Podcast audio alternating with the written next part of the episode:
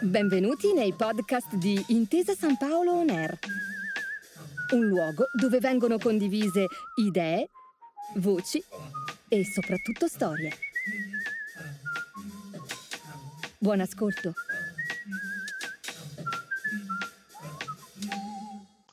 Benvenuti a Seminari dell'Innovazione, una serie di appuntamenti organizzati dal Neuroscience Lab di Intesa San Paolo Innovation Center che nasce con l'obiettivo di illustrare e diffondere le evoluzioni delle ricerche condotte nell'ambito delle neuroscienze. Oggi, insieme a Silvio Bernelli, insegnante di yoga a Filato Iani, giornalista e scrittore, parleremo di yoga, neuroscienze e scoperta del sé. Buongiorno e benvenuto. Buongiorno a voi. Lo yoga è una disciplina millenaria e oggi possiamo dire anche molto nota. Non è però sempre immediato capire di che cosa si tratta nel concreto. Possiamo partire con una definizione? sì, è vero. Diciamo che ultimamente c'è stata una grande esplosione di cose che utilizzano lo yoga nel nome, no?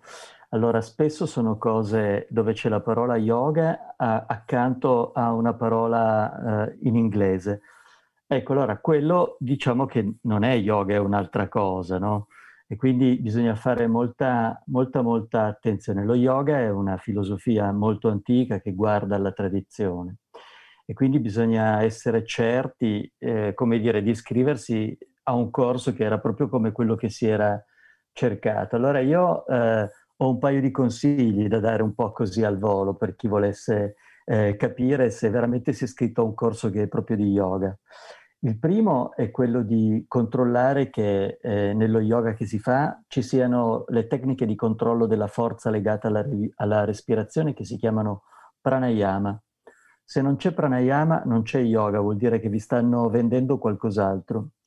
E l'altra cosa che posso dire, visto che c'è stata una esplosione eh, esponenziale di insegnanti negli ultimi anni, eh, cercate di affidarvi per quanto possibile a degli, a, a degli insegnanti certificati. Ad esempio, io e altre centinaia di persone facciamo parte della IANI, l'Associazione Nazionale Insegnanti Yoga, che comunque garantisce al pubblico un certo filtro, quindi diciamo che quegli insegnanti lì sono insegnanti di yoga vero. Poi certo, eh, l'insegnante è tutto, quindi magari si può trovare un insegnante anche molto preparato con cui però è difficile entrare in connessione. Allora il mio consiglio è di cercarne un altro fin quando non si trova quello che è giusto per noi.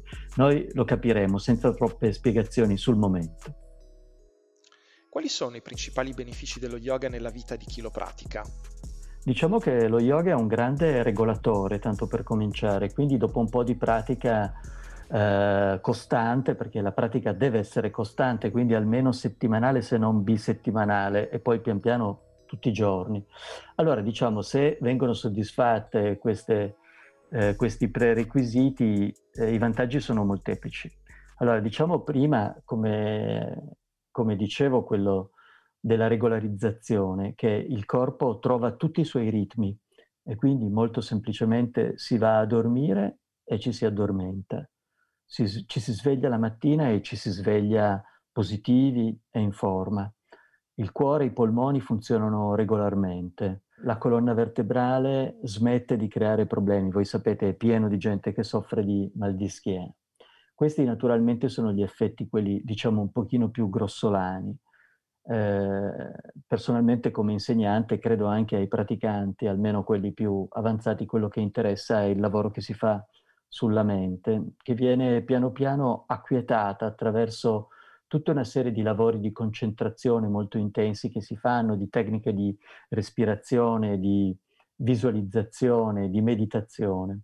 E quindi diciamo che il punto è quello, perché proprio c'è un, un aforisma che in maniera molto icastica scolpisce che cos'è lo yoga, e dice lo yoga è l'inibizione delle modificazioni mentali cioè fare in modo che il laghetto della nostra mente, perennemente increspato dal vento, che sono gli impegni, quello che vogliamo fare, quello che ci è capitato anni fa, le ferite che non abbiamo mai veramente rimarginato, ecco, tutte queste sono le medif- modificazioni mentali che impediscono alla mente di, di riposare e quindi di farci vedere il nostro vero sé. Innovazione, cervello e digitale sono alcuni dei temi che Intesa San Paolo Innovation Center Neuroscience Lab esplora insieme alla scuola MIT di Lucca. Ci racconta quali sono i punti di contatto tra lo yoga e l'applicazione moderna delle neuroscienze e, piccola curiosità, è vero che possiamo considerare lo yoga la prima neuroscienza della storia? Allora, io non ho i dati per dire che è la prima, ma possiamo dire che sicuramente è una delle più eh, antiche. Diciamo che agli yogin sono stati, cioè i praticanti yoga, i maestri yoga, sono stati riconosciute negli anni tutta una serie di intuizioni molto particolari che sono derivate proprio dal fatto che per centinaia, migliaia di anni queste persone hanno studiato il sé, si sono concentrate, hanno cercato di capire quali sono i propri processi mentali e quindi hanno stabilito intanto l'importanza del comportamento, e poi in seconda cosa eh, hanno realizzato eh, che il nostro corpo, la nostra mente funzionano in un certo modo. Per cui ad esempio gli yogi, centinaia di anni prima della scienza, sono giunti alla scoperta che l'emisfero destro del cervello governa la parte sinistra del corpo e viceversa. E questo lo si è capito lavorando con la respirazione a narici alternate.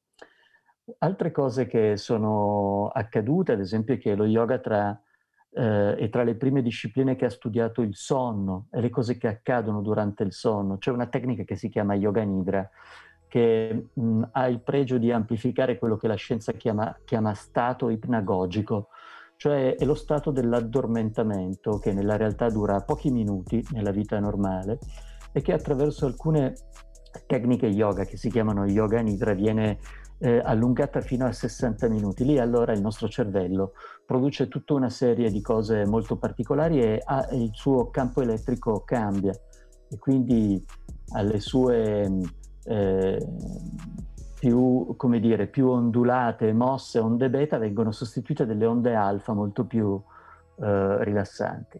Quindi badando a queste scoperte che sono state fatte in maniera empirica dagli yogin, però certo possiamo dire che sicuramente lo yoga è stata una delle prime neuroscienze della storia, se non la primissima. Un'ultima domanda. Sempre più persone si accostano allo yoga. Possiamo dare qualche consiglio per aiutare chi ci ascolta ad approcciare questa disciplina in modo corretto? Quello che è molto importante per avvicinarsi allo yoga è che bisogna comprendere che lo yoga è una disciplina, è una disciplina che chiede molto e che dà molto. Che cosa chiede? Chiede dedizione, sacrificio e tempo.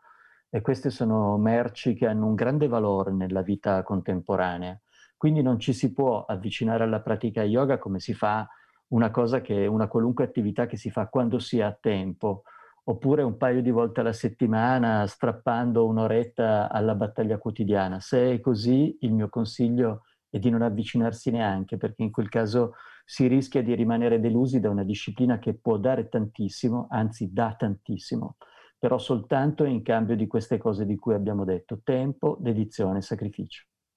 Ringraziamo Silvio Bernelli per il suo contributo Grazie per avermi ascoltato fin qui e naturalmente grazie a Intesa San Paolo e a Intesa San Paolo Innovation Center per avermi ospitato. Un abbraccio a tutti. E a presto con le prossime puntate di Seminari dell'Innovazione su Intesa San Paolo NER. Grazie per aver ascoltato i podcast di Intesa San Paolo On Air. Al prossimo episodio.